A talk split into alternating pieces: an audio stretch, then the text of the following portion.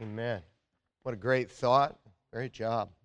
You know, I think uh, we very often underestimate the goodness of God and how willing our God is to forgive and open his arms to prodigals.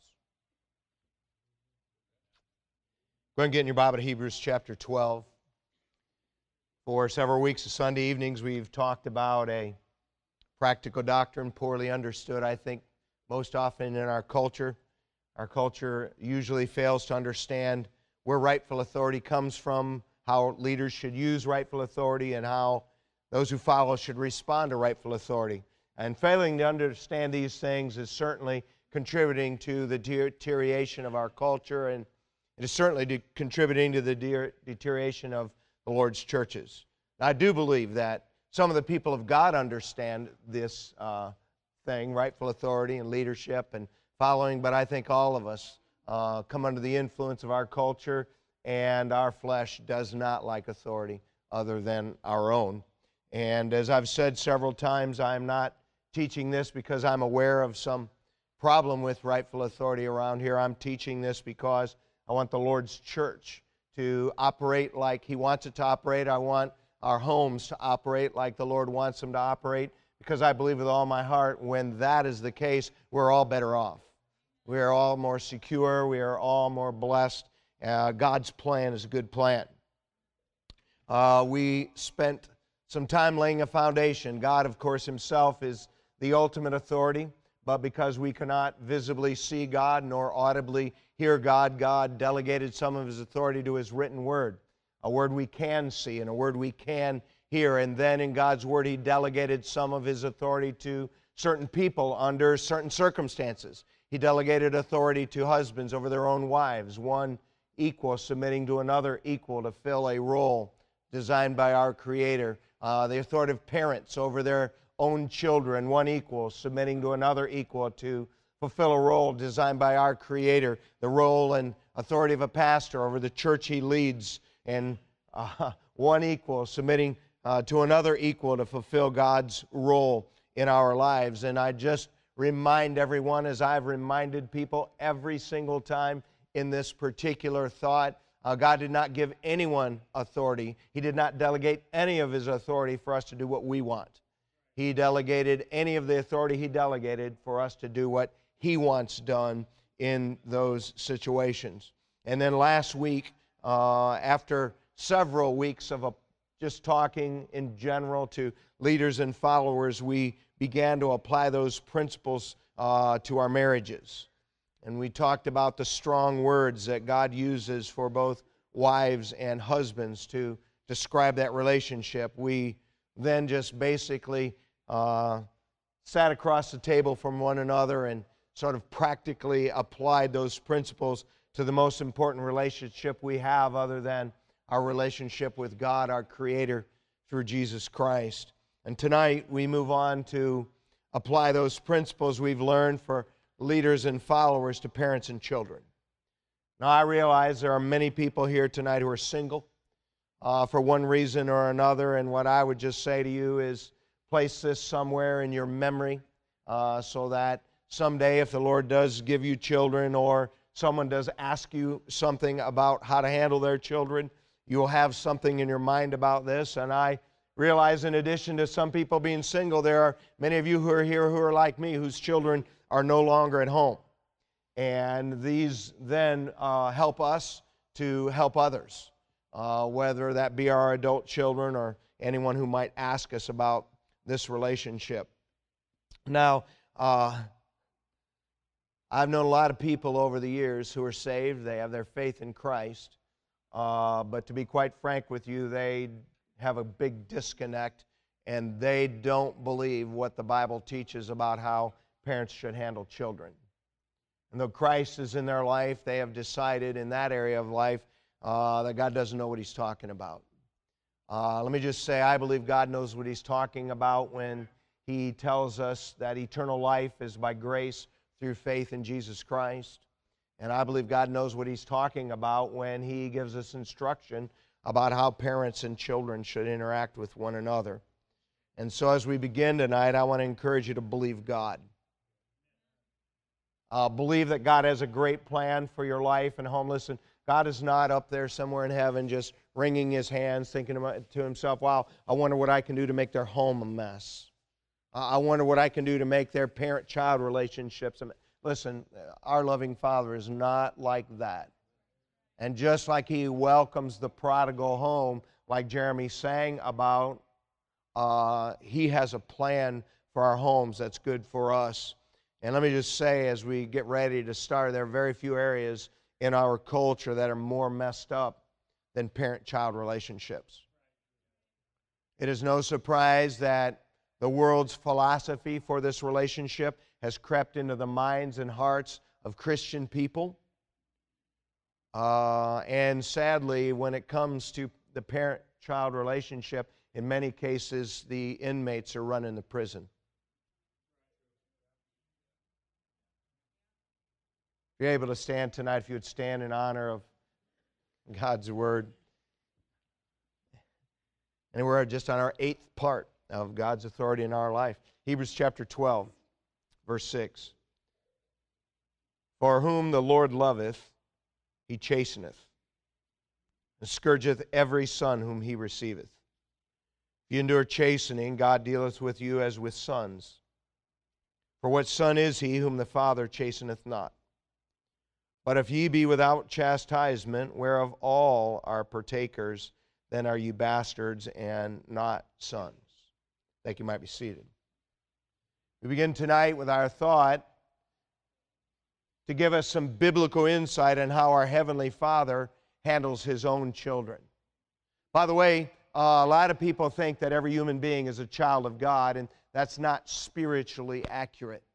And though it is true that God is good to everyone and that He is the creator of every human being, spiritually speaking, the only people who are children of God are saved people. There's a reason Jesus looked at the Pharisees, and though they were religious, and though from an earthly standpoint, they had a lot of things together. And he looked at those religious people and he said, You are of your father, the devil, and the lust of your father you will do. He was a murderer from the beginning and abode not in the truth. Uh, listen, uh, you only become God's child by being born again into God's family. And though that is not a very popular truth, it is a spiritually accurate truth. And if you're here tonight and you've not been born again into God's family, I would encourage you tonight before you leave this place to believe in the Lord Jesus Christ and to get born again into God's family. But the best example of a loving father is God. He is the heavenly father to all those who have been born again into his family. Listen, God very clearly loves his children. God loves his children so much that he had Jesus Christ died for them. God loves his children so much that he, with open arms, ran to meet the prodigal son who came home after so many years in the pig pen. God loves his children so much, not just that he died for them, he loves them so much that he chastens them. You see, discipline is not a demonstration of a lack of love, it is a demonstration of healthy parental love. Healthy parental love that is more like God's love than what some people call love. Notice as we begin in our text, God clearly chastens and scourges every one of his children because he loves them in verse 6. For whom the Lord loveth, he chasteneth and scourgeth every son whom he receiveth. Every child, every person born in God's family is chastened. Have you ever thought about how strong the words chasten and scourge are? Those are very strong words. By the way, chasten and scourge are not the same as beating or abuse. They're very different, not just from beating and abuse, they're also very different and inferior to the kind of love that people say they have that never disciplines or punishes their children. In fact, God's discipline as our loving Father is evidence of our salvation being real. In verse 7, it says, If ye endure chastening, God dealeth with you as with sons. For what son is he whom the Father chasteneth not? See, if someone claims to be saved and they can just live happily ever after, so to speak, living in willful defiance of God without the chastening hand of God in their life, listen, that's evidence of the fact that they're not saved. They're not a child of God. He scourges every son whom he receiveth. I didn't write that, God did. Listen, I did not say if we don't see the chastening hand of God in the lives of other people, that means they're not saved. You and I don't know the video based on our snapshots. What I did say, though, is that if you are a child of God, if you are truly saved, you will have times when God chastens and disciplines you, and you will know it. I mean, what loving parent would allow their children to continue in some kind of harmful behavior. Hey, listen, letting your kids play in the street, that's not an example of love. See, a, a, loving parent sees things in the future of their child that if they don't change, they're going to, excuse me, hurt them in some way. And they do something about it. And believers who live willfully defiant and sinful lives, listen, they're in far more danger than a kid playing in the street. Our spiritual enemy, he doesn't play games. And if you think he does, and you think you're really getting somewhere playing with sin in your life, go ahead and read the story of Job and see how our spiritual adversary handles people. the roaring lion. Notice also that living in willful disobedience and remaining unpunished again is evidence of no salvation that is real. In verse 8, but if ye be without chastisement, whereof all are partakers, notice all, verse 6, every son whom he receiveth, verse 8, all are partakers, then are ye bastards and not sons. Now, I don't use that word other than quoting this verse. I actually believe it to be profanity. But what it literally means is that someone is born out of wedlock, and in this particular context, it refers to God not being their father. If I or you or anyone else is saved, say we're saved, and we live happily in defiance and presumptuous disobedience, listen, I'd worry about my salvation. If you say you're saved and you don't have the chastening hand of God in your life, when you're willfully defiant, you're not saved. God chastens every son or daughter he receives. By the way, uh, if I were saved and living a willfully defiant life, uh, what I would do tonight is I would repent. I would have a healthy fear of what my loving Father would firmly do to get my attention. Can I just say, living just to not be punished is a terrible way to live. I mean, what a low level to live your Christian life on. Listen, we ought to be striving to live our life uh, because we love Jesus Christ. And not because we're in fear of Him punishing us. We are living our life the way we live it because we want to please the God and Savior who first loved us. I've said this many times before, but many, many decades ago, back when our children were born, I purpose in my heart that I would never look at my wife or my children in a hospital bed or a casket and ever have any question if I had anything to do with it. Did you hear me? I, I decades ago. Listen, I have no idea what, what's going to happen in my future or anyone else's. But I just decided, I mean, decades ago, I would never look at them in a hospital bed or a casket and ever even have to honestly ask the question, Lord, does this have anything to do with me?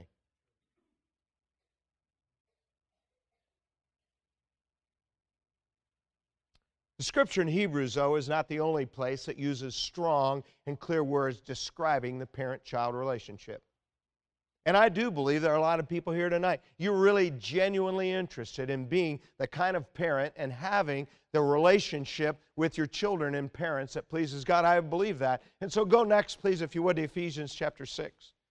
So, what are we doing tonight, Brother Wally? We're going to uh, basically study a couple of scriptures, and then we're going to take some time and apply them. I hope you understand good preaching and teaching, and I'm not implying that I'm a good preacher or teacher. I'm just saying good preaching and teaching explains some things from the scripture and then applies them to us where we actually live. Ephesians chapter 6, verse 1. Children, obey your parents in the Lord, for this is right. Honor thy father and mother, which is the first commandment with promise that it may be well with thee, and that thou mayest live long in the earth. And ye fathers, provoke not your children to wrath, but bring them up in the nurture and admonition of the Lord. Now, in this particular instruction to the parents and children in that relationship, there are also some very strong, inspired, and preserved words for us that describe this relationship uh, that children have with their own parents. The first strong word we find in verse 1, and it's one of the hated four letter words in the English language. It says, Children, obey your parents in the Lord, for this is right. Uh, listen, obey is a strong word. Mankind has never liked the word obey, and in our culture today, we really don't like the word obey. Obey means to fulfill a command or instruction to comply with. As I've said before, this has nothing to do with all children, obeying all parents. Uh, this has everything to do with a child's relationship when they are in their own home with their own parents. Children are to obey their parents as long as you're in their home. This is a command to children.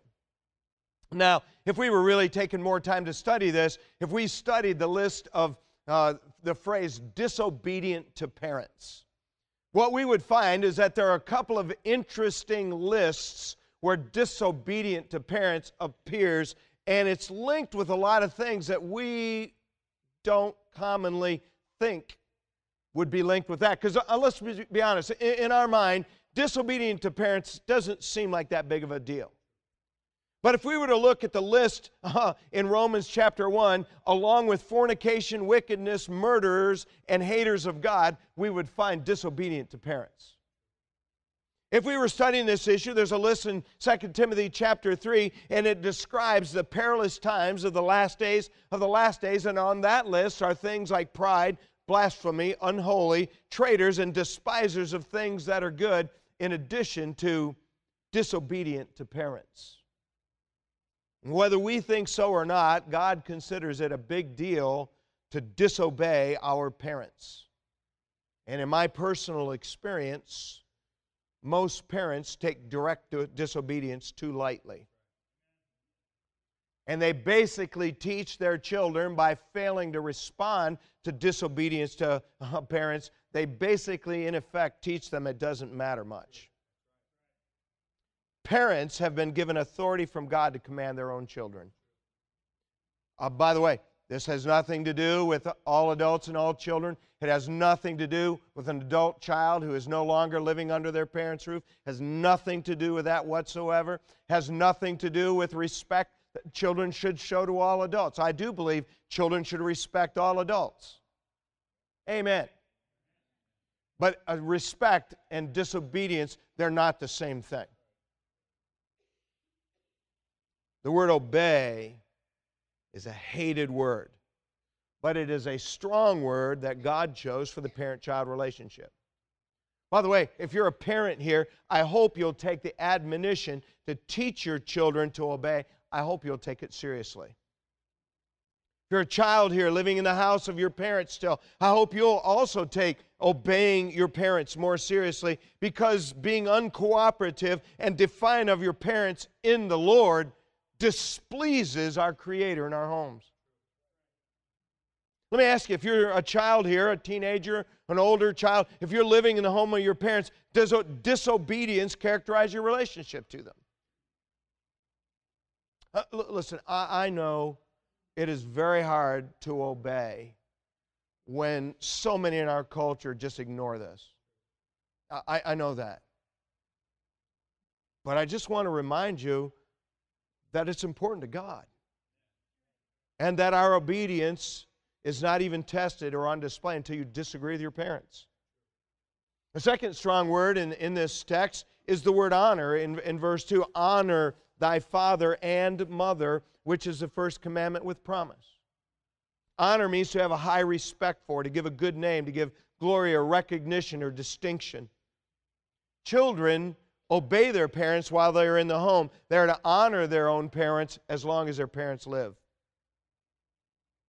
In fact, it's interesting that it's honor your father and mother, not just one or the other.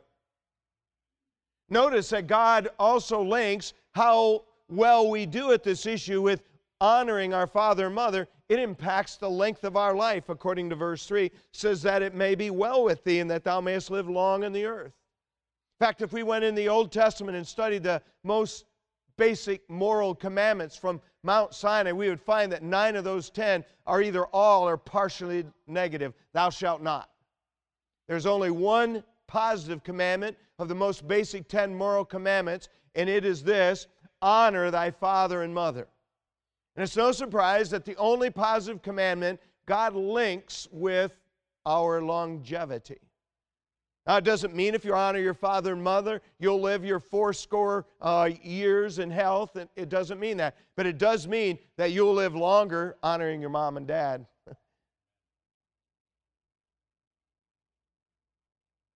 Obeying parents is not one of the Ten Commandments. Honoring your parents is one.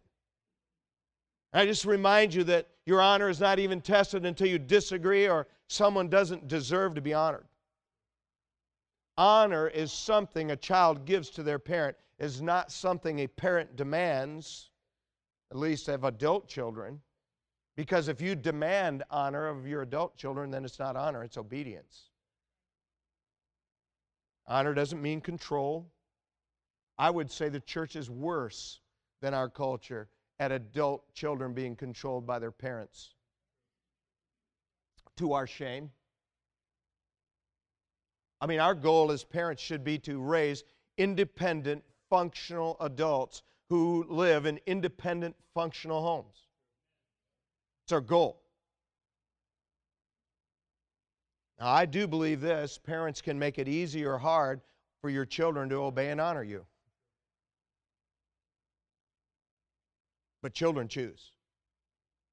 Listen, if you're a parent, the, the best advice I would give you live an honorable life. Make it easier for your child to honor you.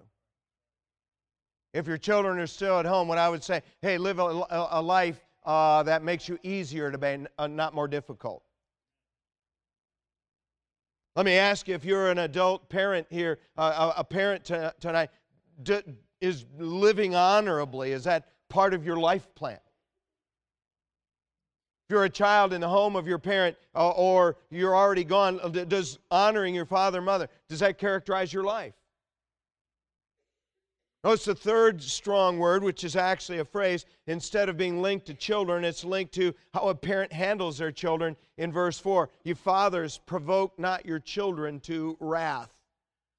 That phrase there, provoke not, that, that's a strong phrase. To provoke means to move to anger, to move to overreaction, to move to an extreme ex- response.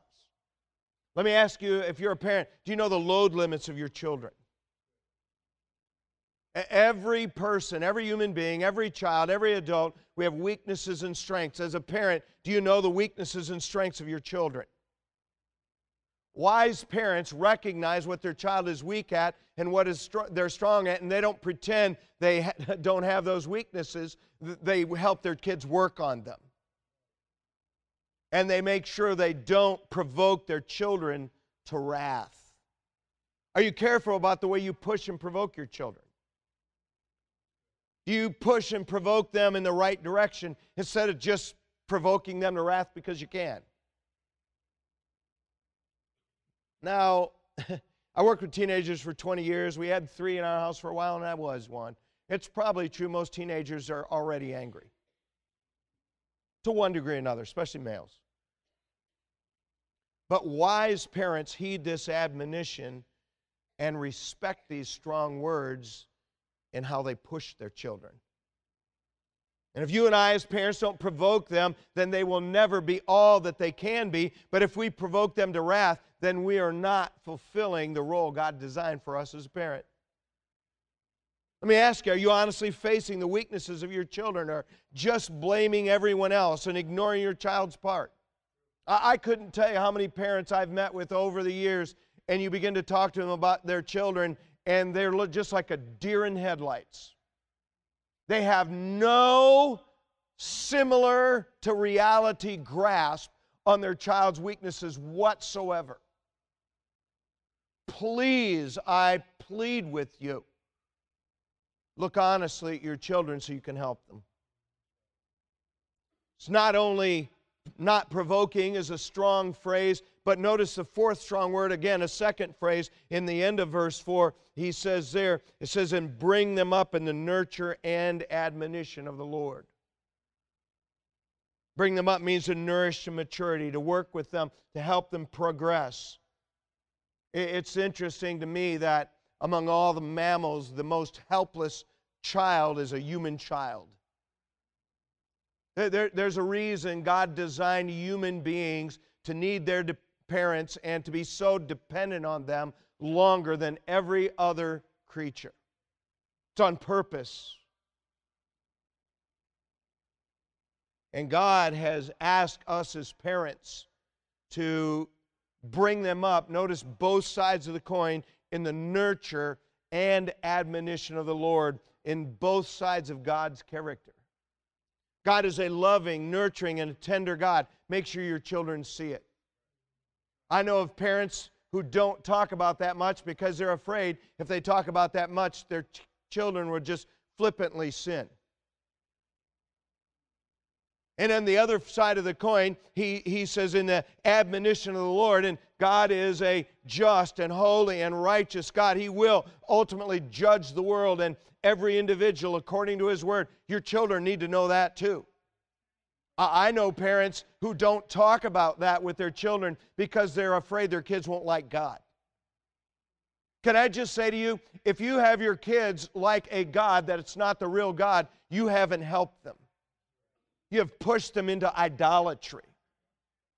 And in reality, every parent, we have a responsibility to bring them up in the nurture, in the tenderness, in the grace, in the mercy, in the love of God, a God who welcomes the prodigals home. And we have a responsibility to make sure that they also are well aware of the fact that God is holy and God is just and God is righteous, and He will by no means acquit or clear the wicked.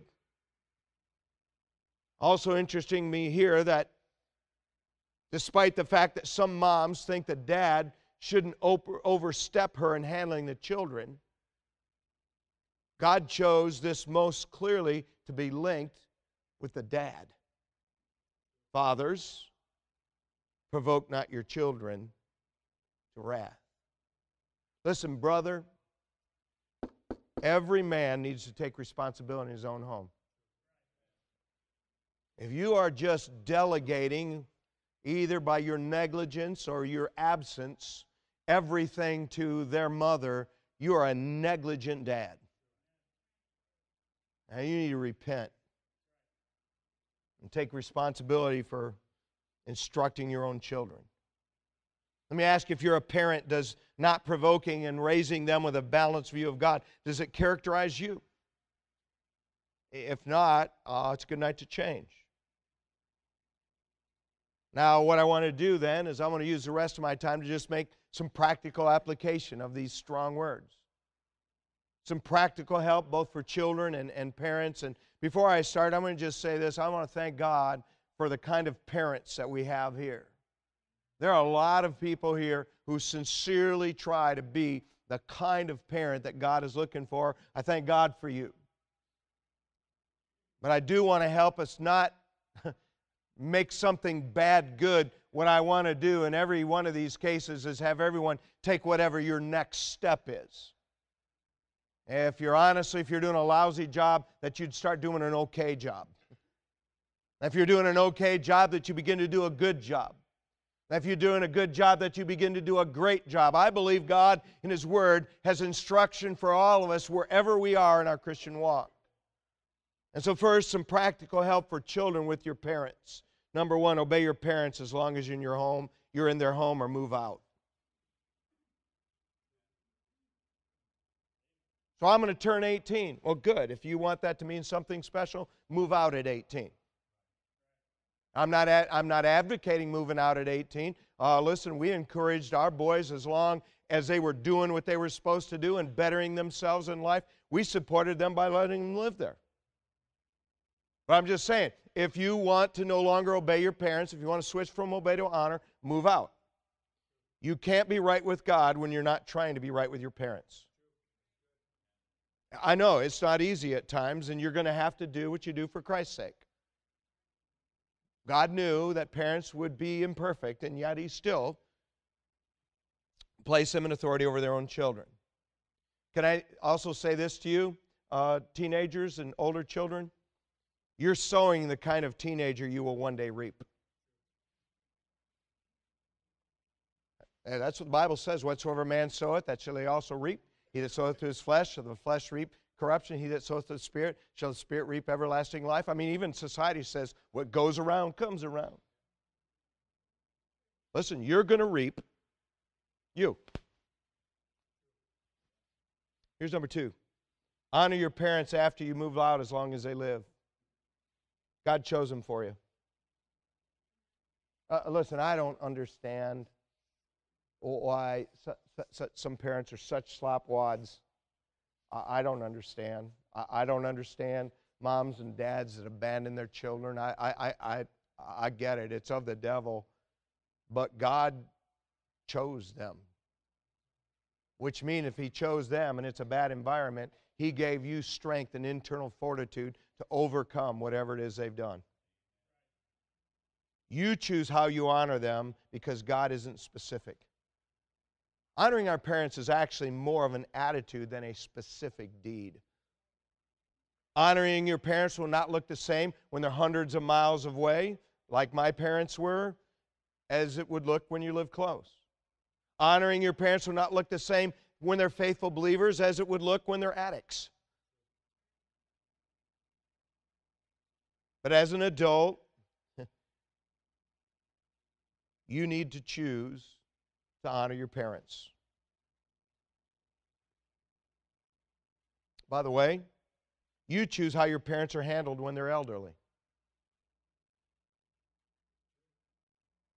Hey, listen, when you were young, couldn't do anything for yourself, um, they made choices for you that were in your best interest that you didn't like. And that we don't like to think about it. Sometimes that cycle comes around, and what we have to do to honor our parents is make choices that are in their best interest that they don't like. Don't forget, they were greatly inconvenienced for you for several years. Here's number three make sure you make your own marriage and children more important than your relationship with your parents.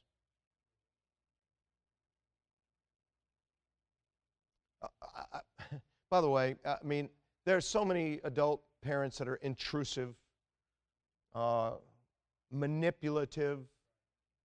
And if you have, if you're an adult here and you have parents who are, they're just basically supportive of you and try to help you have an independent home, listen, to just thank God for them. Because there's some good ones out there. Here's number four. Remember that good parents are never your enemies. I wish every one of you teenagers would write that in the front of your Bible. My parent is not my enemy. They love you and want something good for your life. Some practical help for parents. Again, I've given these things many year, many times over the years and private conversations in class. I'm not, this is not, oh wow, this is brand new. Listen, if you've been here very many years, there is a, I'm, I'm not sharing anything new with you. I, we may explain a scripture that you haven't had explained here before, but the applications are always going to be the same. Practical help for parents. Here's number one be careful what you ask for and expect from your children while they're in your home. Some parents expect too little, others too much. I, I believe most Christian parents, especially mom, expect too little. In fact, what I agrees with me that some Christian parents even resist other people trying to get more out of your children than you think they can. Wise parents embrace any help they can get. Hmm. Number two, balance of justice and character you're building with good times, love, clean fun, and special times. I, I do not, I, I believe you can be a tough parent if you balance it with fun stuff. Uh, listen, parent, it is our responsibility as the adult for that relationship to be right. If you're grieving that your teenager doesn't make any effort with you or they don't tell you they love you enough, or uh, listen, what do you expect? The burden is on whoever is the more mature person to make the relationship healthy. Discipline is never received well when that's all your child gets from you. Here's number three work hard to be consistent with your discipline. I mean, don't get after them one time for something and laugh at it the next time. So that's hard because sometimes what they do is funny. You're right. You might have to turn your back a minute and laugh and then turn around and give them what they really need.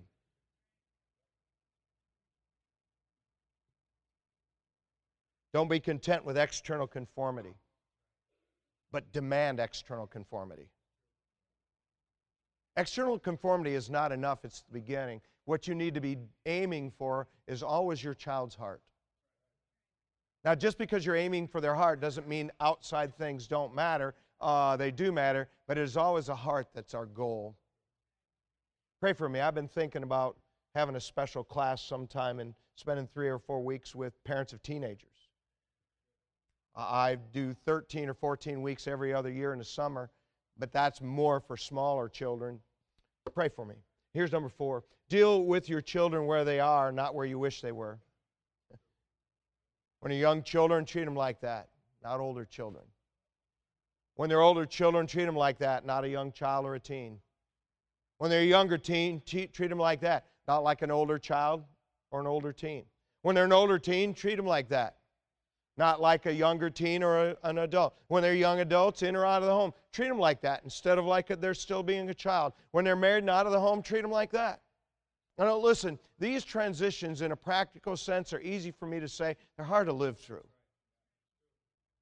And so, all of us, you need to be patient with your parents, just like a, a parent needs to be patient with their children. These are not easy things to work through. None of us change easily, but they're important to matter.